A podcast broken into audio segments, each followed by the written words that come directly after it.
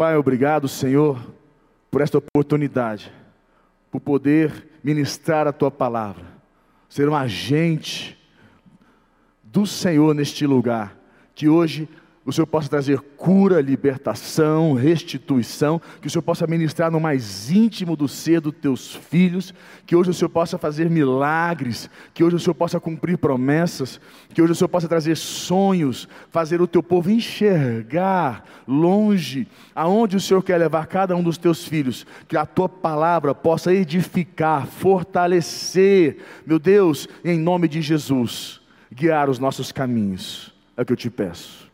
Amém? Glória a Deus. Igreja, é, Bispo Novalho falou para mim falar um pouquinho sobre prosperidade, a série que ele quer ministrar com vocês. E nós normalmente, quando escutamos falar sobre prosperidade, o nosso, nosso entendimento está, está em ver na vida das pessoas bens, condições financeiras, as viagens que ela faz, nós temos uma tendência a, a, a ter um entendimento que prosperidade, prosperidade nas coisas, certo? Que as pessoas conquistam, adquirem, e na verdade, de acordo com a palavra de Deus, prosperidade está na alma da pessoa. Nós temos quantas histórias de pessoas tão prósperas, mas estão sofrendo, tão prósperas de maneira financeira, mas a sua vida está tão, tão, tão triste, tão dura, tão árdua. Nós temos alguns vários casos nas nossas, na nossa igreja de pessoas com níveis tão altos que, para você ter uma ideia, nós temos um caso de um rapaz que a crise já está sem conversar com a família há mais de ano, não conversa com a família, porque ele quer um apartamento de 20 milhões de reais. E ele quer esse apartamento e a família disse que não. Mas o detalhe mais importante é que vocês não sabem é que ele recebeu a herança do avô em vida, agora que o avô decidiu é, repartir ano passado, ele, só ele recebeu 100 milhões de dólares. E o avô quis transferir para os netos, porque ele não queria que passar para o pai, para o pai pagar, quando for transferido o pai para os netos, pagar imposto novamente. Então já foi direto para os netos. Mas ele quer que o pai dele que compre para ele, não quer pegar do dinheiro dele. Você consegue entender umas loucuras dessa? Consegue compreender? Que a prosperidade não está nas coisas. Consegue compreender? Eu tenho outros casos de pais que me procuram. É, eu estou com um caso muito interessante que o pai me falou: O que que você quer? Aí eu fiquei assim, sem entender. Eu falei: Tipo o quê? O que que você quer? Para poder me ajudar com meu filho? Eu falei: Mas não, eu vou te ajudar, não, tem preço assim, em pagar alguma coisa, nós vamos te ajudar. Não, o que você precisar, eu tenho motorista, eu tenho um carro, se você precisar carro blindado, se precisar fazer alguma coisa. Eu falei, não, não é isso, não é o caminho, não, o que você precisar, se você quiser toda, é, que você tem aquele negócio lá, aquela tal da, vocês fazem a reunião na casa das pessoas, eu falei, a célula, é isso? Se precisar, é, eu, eu, eu, mando é, levar depois churrascaria, leva o pessoal para alguma coisa. Eu falei, não, mas o conceito não é esse. O desespero é tão grande porque perdeu o filho, está com pé, os dois pés no mundo, que e ele está acreditando que o dinheiro possa trazer de volta. Consegue compreender que a prosperidade não está nisso? A prosperidade a qual Deus quer para as nossas vidas, isso também é, isso é uma consequência dela. A palavra de Deus diz em Mateus 6,33: Buscar em primeiro lugar o que? O reino de Deus e a sua vontade. A palavra justiça é vontade. E todas as coisas vos serão acrescentadas. A prosperidade financeira é uma consequência. Mas nós vamos falar um pouquinho sobre esse contexto todo. E para a gente falar sobre isso, eu quero trazer alguns. Só para você compreender, eu me lembro quando eu e a Priscila, quando nós morávamos, nós começamos a namorar e nós tínhamos uma empresa, eu tinha uma empresa com meus irmãos, e essa empresa, é, eu saí da sociedade. Assim que eu me converti, eu saí da sociedade. Eu estava meio perdido, e estava recém-convertido. E a gente, quando está recém-convertido, a gente crê que tudo é algo que Deus está fazendo, é, tudo é Deus, é Deus. E na verdade foi muita ignorância da minha parte, e não saber lidar com a circunstância, com a situação. Nós separamos, eu fui tocar o negócio, acabei que perdi tudo já não tinha muita coisa, mas enquanto eu estava na nossa sociedade, na época, eu ganhava bem. Tinha 18 anos de idade, ganhava média de 14, 16 mil reais por mês, com 18 anos de idade, 19 anos de idade, fora às vezes algumas coisas extras que entravam. Aí a primeira coisa que o menino com essa idade faz é o quê? Compra um carro reportado e o restante ele gasta com balada. E foi o que eu fiz, era o que eu fazia. Então essa era a minha cabeça. Eu me converti com 21 para 22. Aí eu pensei, agora vou fazer, vou acontecer. E na verdade, eu tinha um dinheiro guardado, continuei o projeto daquele escritório, mas fui feliz naquilo. Perdi. Eu fiquei numa condição financeira tão complexa, tão complexa, que eu não tinha dinheiro para colocar gasolina no carro para vir para a igreja. Aí eu vendi um carro para pagar umas contas e sobrar um pouquinho de dinheiro e comprei outro mais barato. Aí aconteceu que torrei o dinheiro, não consegui prosperar, aquela coisa toda financeira que a gente não, não, não deu certo. O que, que, eu fiz? Vendi o carro, comprei outro, e para ter um dinheirinho para continuar sobrevivendo. E nada. Aí eu estava numa situação muito complexa, não me esqueço nunca, meu irmão me chama.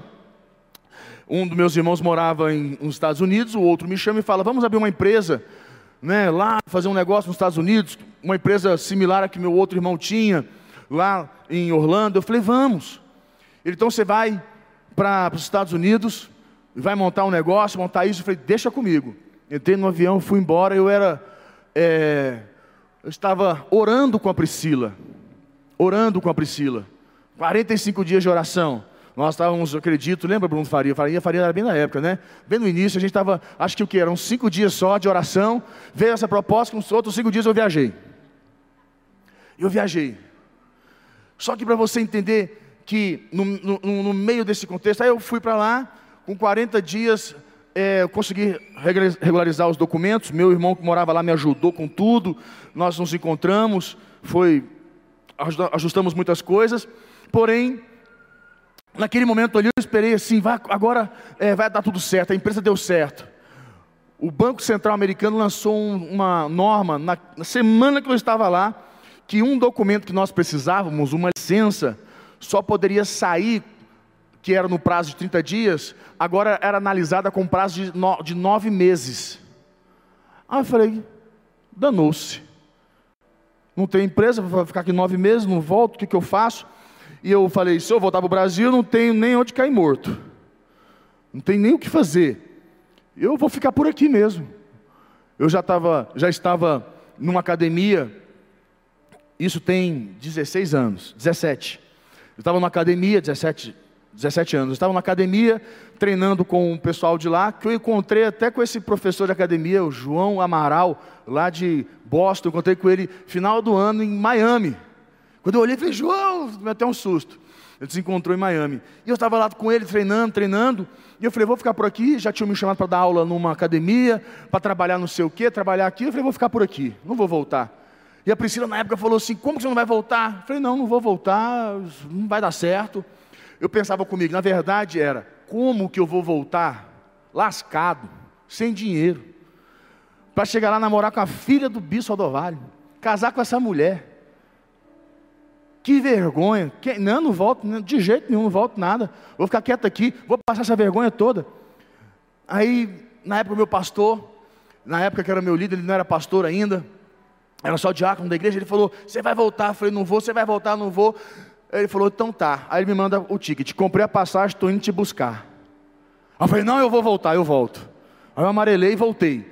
No outro dia eu comprei a passagem, ah, meu irmão, eu tinha ticket, eu atualizei, né, e voltei.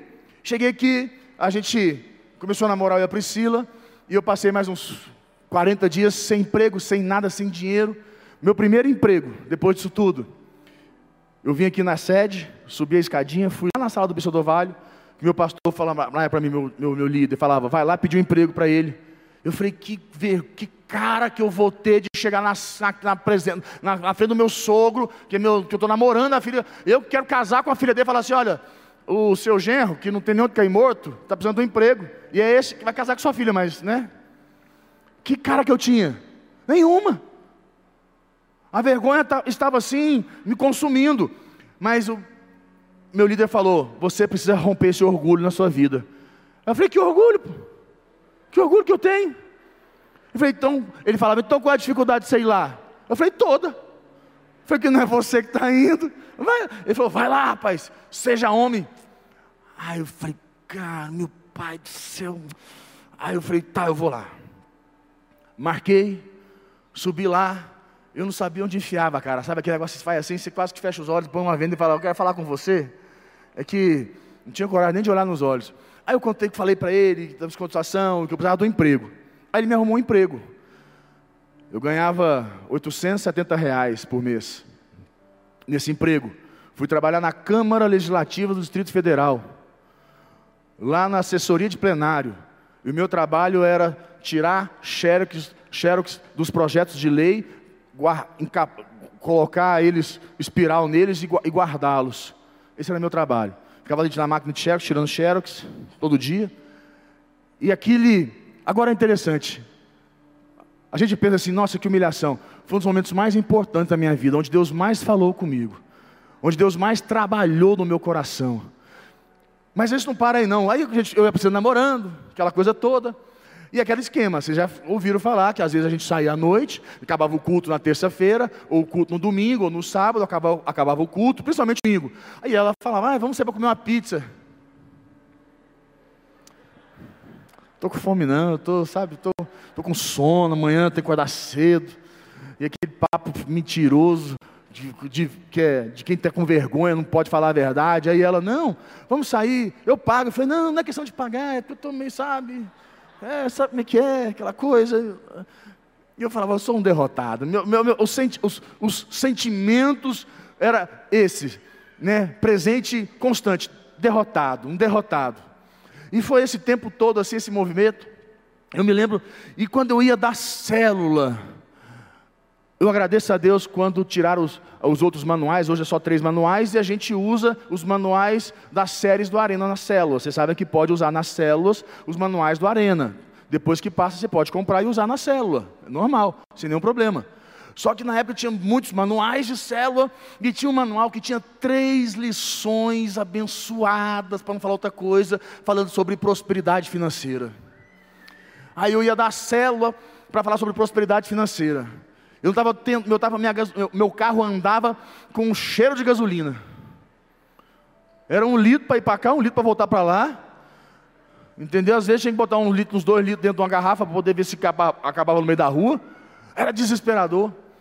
E era o, o futuro genro do Bispo do Vale. Imagina que nível.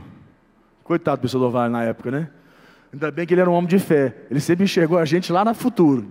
Chegasse no presente, eu estava enrolado.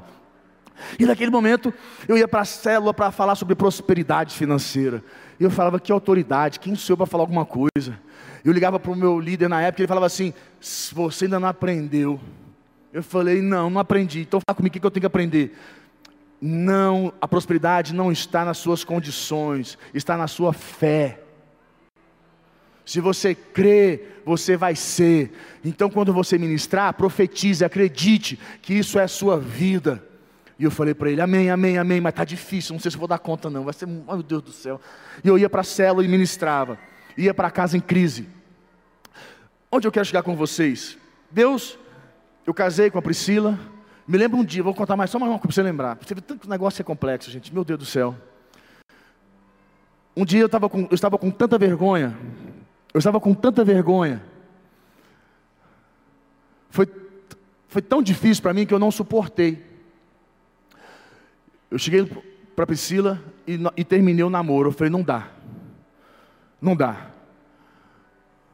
Aí ela fala, você está doido? Eu falei, não, não é porque não dá, eu não quero. Não eu, e com a vergonha, ela te põe numa situação muito complexa, a gente mente. Eu falei, não, é porque eu não quero, acho que não vai dar certo. A gente começa aqueles papos mentiroso, sem futuro, porque a gente está com vergonha.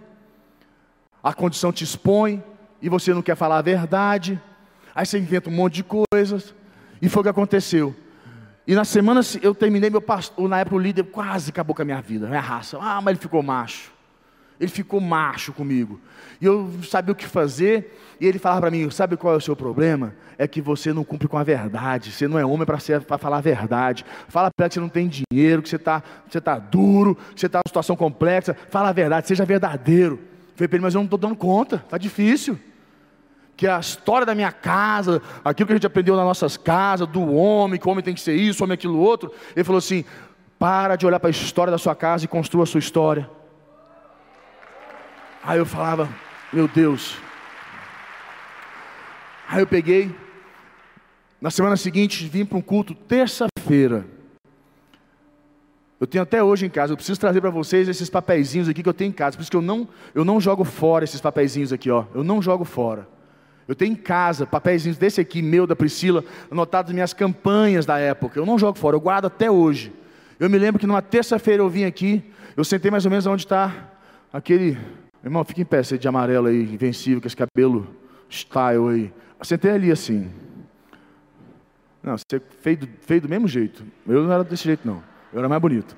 Aí eu sentei ali naquele cantinho, entendeu? Mas tem todo balai, tem sua tampa, relaxa.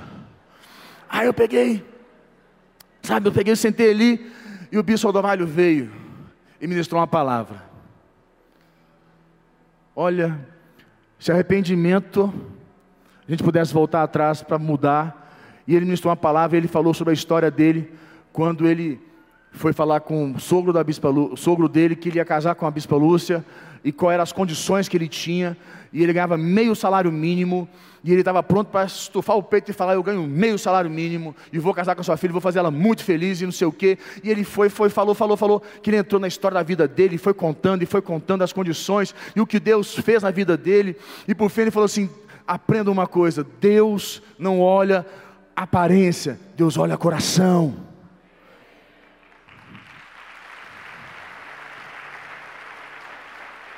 E casei com a Priscila, a gente pediu perdão a ela. Aí eu comecei a falar a verdade de tudo.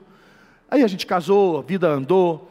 E nós vivemos muitas situações difíceis no nosso casamento. Foi muito difícil o nosso casamento. A situação financeira. Eu me lembro, eu não tinha dinheiro para nada no casamento. Nada. Nada. Nada, mas é nada. Eu lembro que ela me falou assim: olha, o nosso ingresso de casamento, convite de casamento, é você que vai pagar é, é conta, por conta do homem. Eu falei, tá fechado, beleza. Eu falei, onde é que eu vou arrumar dinheiro para comprar isso? Eu tinha um amigo meu, amigo até hoje, o Ednan. O Ednan me conta com ele de vez em quando. Ednan tem uma gráfica aqui embaixo, no setor aqui de gráfico.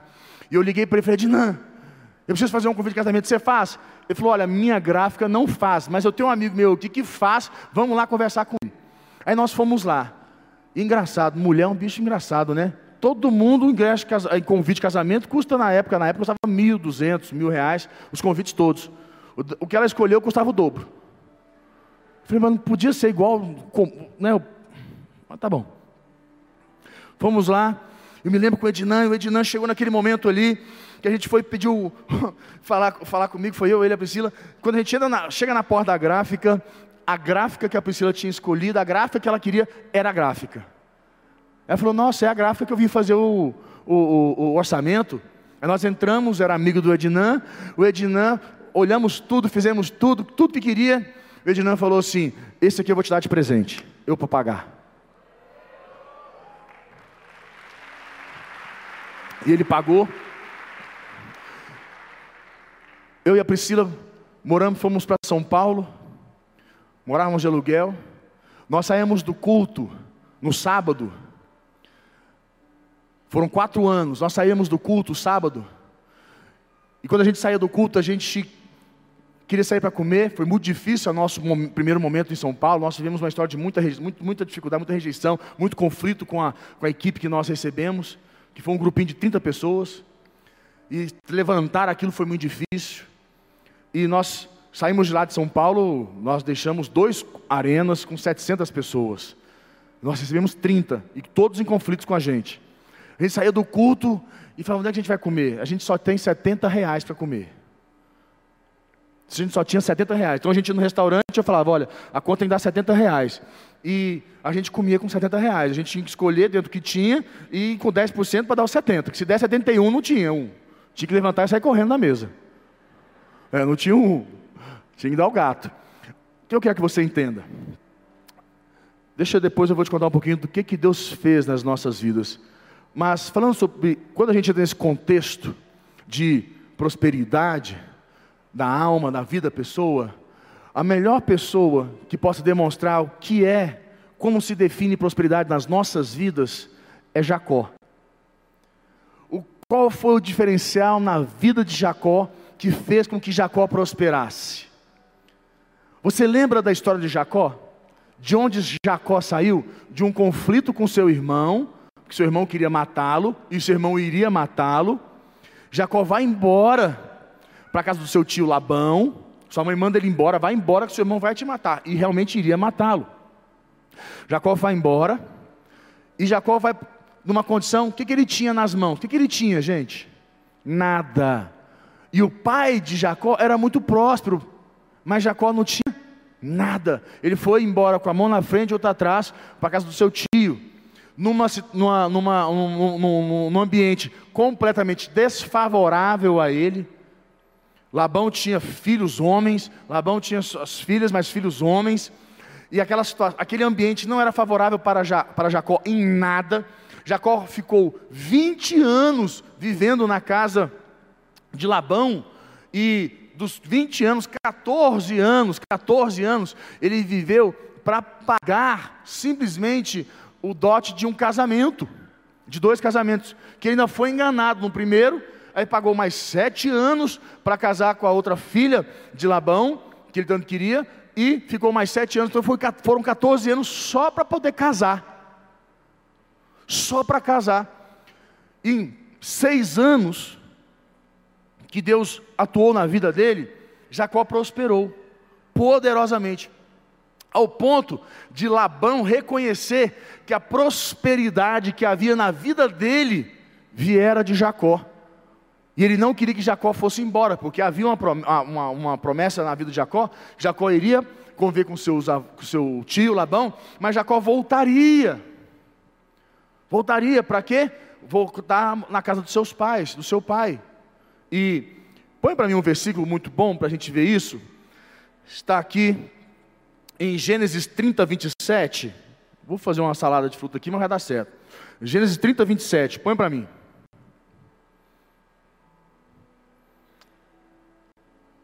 Está lá? Gênesis 30, 27. É o primeiro livro da Bíblia, gente.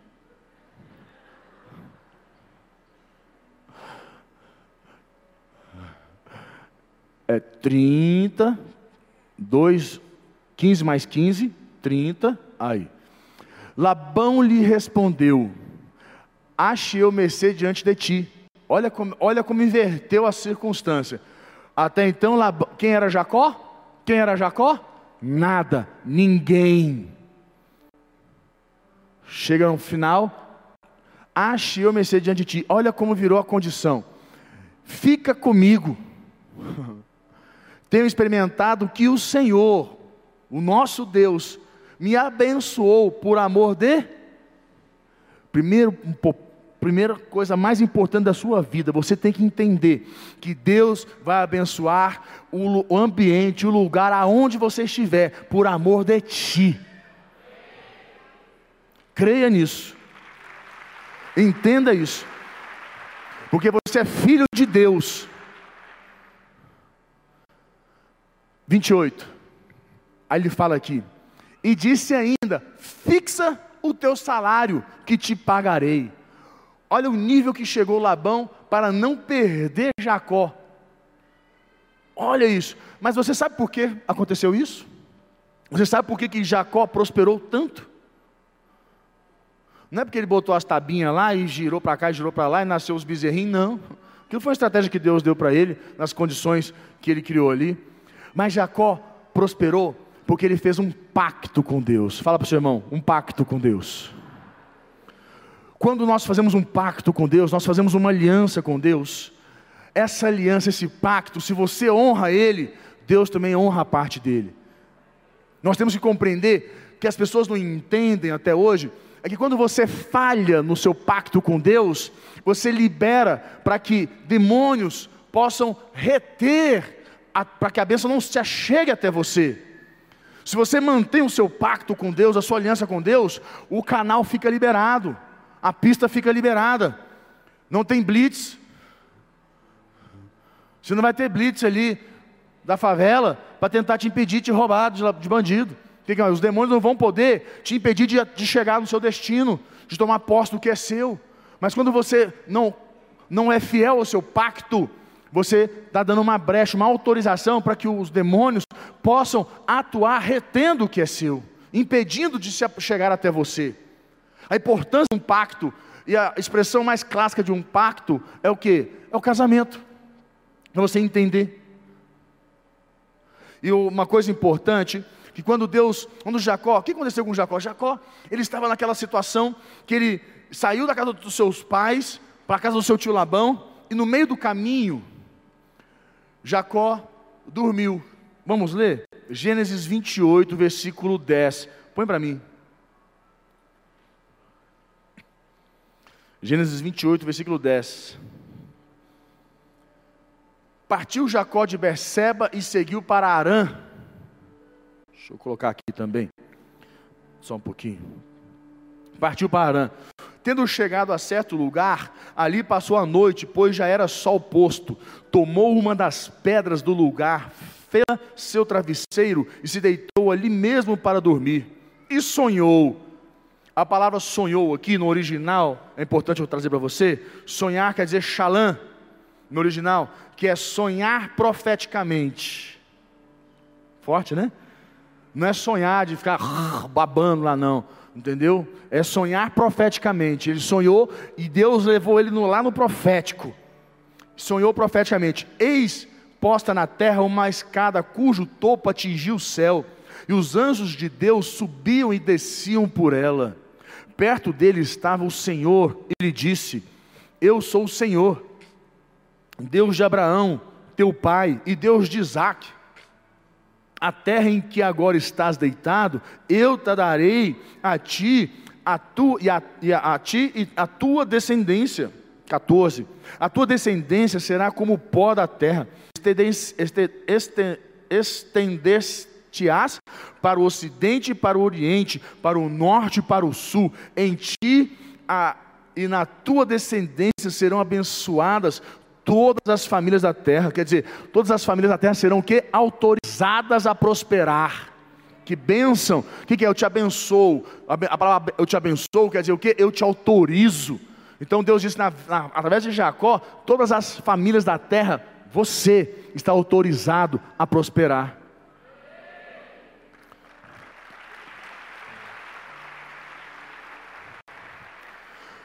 Quando você estende a mão para uma favela, você não fala, Deus abençoe esse povo.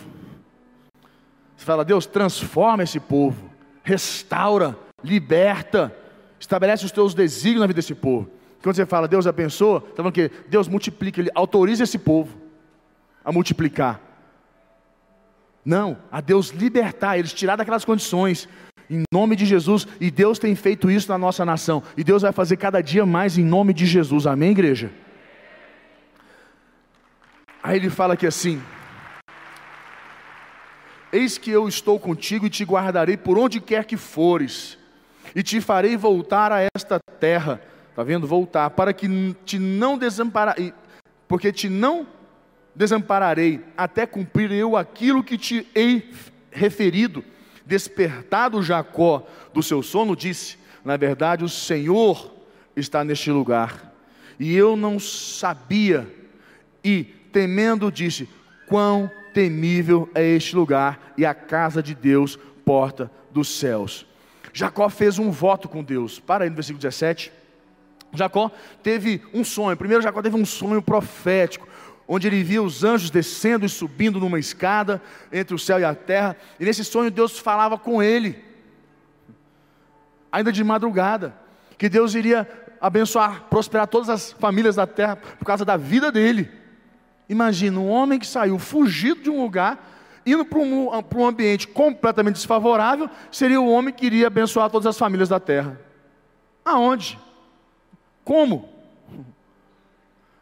Esse é um dos grandes problemas. Em muitos momentos, nós, nos, nós, nós ficamos assim, incrédulos naquilo que Deus pode fazer nas nossas vidas. Nós nos colocamos na condição de incrédulos, porque nós não enxergamos, e nós temos que compreender que nós não precisamos enxergar, nós temos que crer. Se nós crermos, como eu ia fazer aquela minha célula, nunca me esqueço, ano parte eu ia fazer a minha célula, e falava de prosperidade, eu enchia o peito, falava a boca e falava com, com fé, morrendo de medo, mas com fé, porque não quer dizer que eu tenha medo, que eu não tenha fé, o medo sempre está presente, mas a gente enfrenta o medo com a fé. E eu falava, acreditando, confiando. Assim que tem que ser. E uma coisa, vou te dar um versículo poderoso para a sua vida. Fala assim, versículo poderoso. Você sabe o que que te guarda? Olha esse versículo, põe para mim o versículo. Lucas 16, versículo 8. Esse versículo aqui é um versículo que eu, eu, eu, eu, eu sempre me lembro dele, para que ele nunca me faça ser ignorante de achar que eu sou alguma coisa, mas quando eu estou em Deus. Olha o que ele diz aqui. E elogiou o Senhor, não é o Senhor Deus, tá? Lembra que quando tem Senhor com S minúsculo, não é o Senhor, nosso Deus. A Bíblia, quando tem Senhor, é com S maiúsculo. E elogiou o Senhor, o administrador infiel, porque se houver atiladamente, porque os filhos do mundo são mais hábeis na sua própria geração que os filhos da. Você entendeu isso? Que os filhos do mundo são mais hábeis que nós? E o que me garante ser mais hábil que ele? O que me põe na condição de ser mais hábil que os filhos do mundo? Meu pacto com Deus. O seu pacto com Deus o seu pacto com Deus te põe numa posição acima dos filhos do mundo.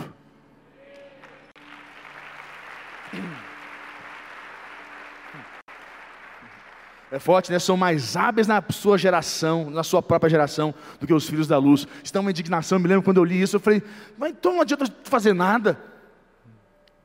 Aí que eu fui entender, óbvio, óbvio que adianta. Isso aqui é para os leigos que não cumprem seus pactos, suas promessas, suas alianças com Deus. O Vale tem uma frase que ele diz, né? O tempo prova os valentes e suas alianças. E você pode ver que ele sempre fala assim para nós: Cumpra suas alianças com Deus. Quais têm sido as suas alianças que você tem feito com Ele? Cumpra com as suas alianças, porque Ele sabe que disso depende a sua prosperidade. E dentro desse contexto todo, o pedido de Jacó é, qual foram os pedidos de Jacó?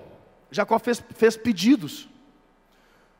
Põe para mim Gênesis 28, no versículo 18. Vamos ler mais aqui: 18, 19, 20, 21, 22 e fecho. Que meu tempo acabou. Tendo se levantado Jacó, cadê? Gênesis 28, 18. Isso. Tendo se levantado Jacó, cedo de madrugada, tomou a pedra que havia posto por travesseiro e a erigiu em coluna, sobre, sobre cujo topo entornou azeite e ao lugar, cidade que outrora se chamava Luz, deu o nome de Betel.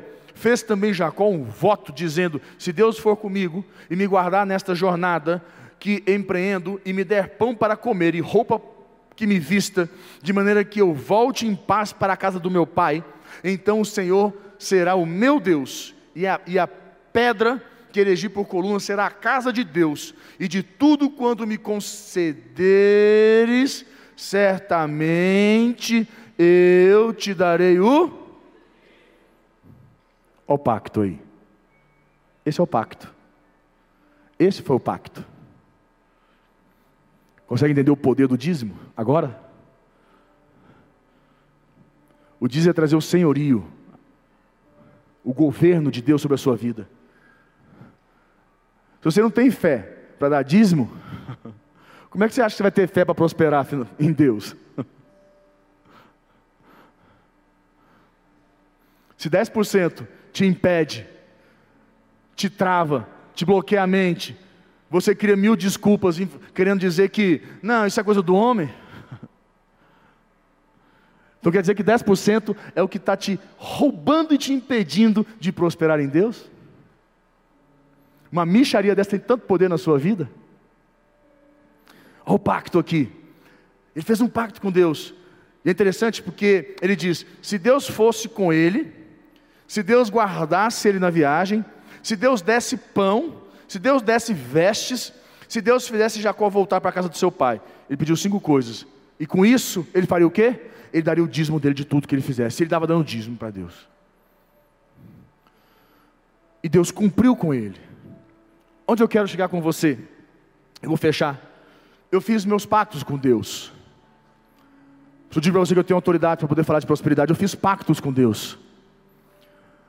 Na época, eu ainda era menino. Mas eu fiz pactos com Deus. Eu honrei todos os meus pactos com Deus. Eu sou muito sistemático com isso, com meus pactos, com as minhas ofertas, com os desafios, com tudo que Deus faz comigo. Eu sou muito, muito, muito sistemático com a minha liderança. Porque a maior oferta que eu posso dar é o meu sim, é a minha obediência. É o meu, meu coração grato para quando o meu líder me pede uma coisa, quando o meu líder desafia, e se eu tenho condições eu entro, eu estou lá. Eu sempre fui um homem de, de pacto de aliança com Deus. E quando nós compramos nossa casa, eu me lembro, eu Priscila compramos nosso lote. Eu, nós construímos uma casa, a gente na época não tinha mais dinheiro para nada. Eu falei, agora, todo o dinheiro que a gente tinha, juntado ao longo dos anos, a gente, é, agora não tem mais dinheiro, eu preciso criar alguma coisa. Uma das coisas que Deus me deu na época, me lembro que um discípulo meu falou assim: Olha, eu estou indo para Águas Lindas é, construir casa, vou comprar e vender casa, fazer negócio. E ele foi, ele não comprou e vendeu nenhuma casa, mas eu fui atrás dele. Eu falei: Eu também vou. Eu tinha 30 mil reais. 30 mil. Cheguei lá, comprei um lote. Comprei um lote. Coloquei no meu nome, construí uma casa. Vendi uma. Vendi duas. Vendi três. Eu fui vendendo. Eu vendi tanta casa. Eu, vendi, eu, eu, eu, eu fiz tanta coisa na época. E até hoje eu devo ter lá, no, só hoje eu devo ter pelo menos uns 30 lotes. Eu tenho um lote de frente com o hospital, que eu paguei na época 200 mil. Eu tenho outro lote ah, não sei onde que estão de 1.500 metros. Eu tenho lote, eu tenho coisa, eu ainda tenho 13 casas, estou vendendo, tenho coisa que estou vendendo, já tinha vendido outras. Deus me prosperando, entrei em outros negócios, e é impressionante, quanto mais eu corria atrás, menos aparecia. Quando eu falei, eu não quero mais saber de ficar correndo atrás de nada. O que Deus tem para mim vai, vai vir nas minhas mãos, tudo vem nas minhas mãos. Eu agora, recentemente, montei uma empresa em São Paulo, agora aqui em São Paulo uma vez por mês. Nós montamos uma empresa que eu entrei com uma parceria muito alta e meu sócio está na China trazendo já os recursos, algumas coisas. Deus move. Quando você tem pactos com Deus, você libera os céus para você prosperar. E a sua alma é próspera. Agora, só um detalhe. Pessoal pode se posicionar, cadê o pessoal da música? Porque eu estou falando, senão, meu irmão, não para aqui hoje. Sobe Edil, sobe todo mundo. Mas vou te dar uma última aqui. Sobe, porque senão, meu irmão, eu vou, é, vou embora. Jacó saiu da sua casa muito mal. Como você pensa que ele saiu emocionalmente da casa do pai dele? Feliz, animado, uhul, vou embora da casa do meu pai, porque vou feliz da vida. Não, saiu triste. Ainda mais que a mãe dele falou: vai embora, senão seu irmão vai te matar. Quer dizer, ninguém levantou para proteger ele. Mandaram ele foi embora. Chega em Labão, Labão, Labão alterou o salário de Jacó quantas vezes? Quantas vezes Labão alterou o salário de Jacó, igreja? Vocês não sabem, né? Dez vezes, alguns aqui sabem, dez vezes Labão alterou o salário dele dez vezes. Labão olhava que ele começou a ganhar muito, mudava a fórmula de ganhar dinheiro, para que ele ganhasse menos. Aí Deus dava uma estratégia ele ganhava mais. Aí mudava de novo, e mudava dez vezes. No fim, os irmãos de suas esposas queriam matá-lo. O que, ele fez? Teve que fugir. Quanta dor, 14 anos trabalhando escravo, quanta situação. Deixa eu te fazer uma pergunta. Você vê na Bíblia algum momento Jacó falar da enfermidade, de enfermidade, de, mago, de mágoa, de rancor, de ódio, de tristeza, de, de, de que Deus não estava. Você viu alguma coisa disso? Que as pessoas fizeram, que não sei o que das quantas. Escute, uma alma pura, limpa, a Bíblia diz o seguinte: os puros de coração verão a Deus. Você quer ver Deus? Limpa teu coração, meu irmão. Não deixa mágoa, rancor, ódio, esses trem ficar no seu coração, porque isso põe impureza. O puro de coração é aquela pessoa que não tem nada diante de Deus, está limpo, ele chega diante de Deus, o céu está aberto, e Deus fala com ele, ele obedece, ele clama, ele vai para frente, ele prospera. E é isso que Deus está fazendo com você aqui hoje. Deus está prosperando teus caminhos, Deus está te chamando para um novo tempo, para você limpar seu coração, para você prosperar, para você fazer um pacto, para você crescer e você tomar posse de todas as promessas que Deus tem para sua vida, em nome de Jesus.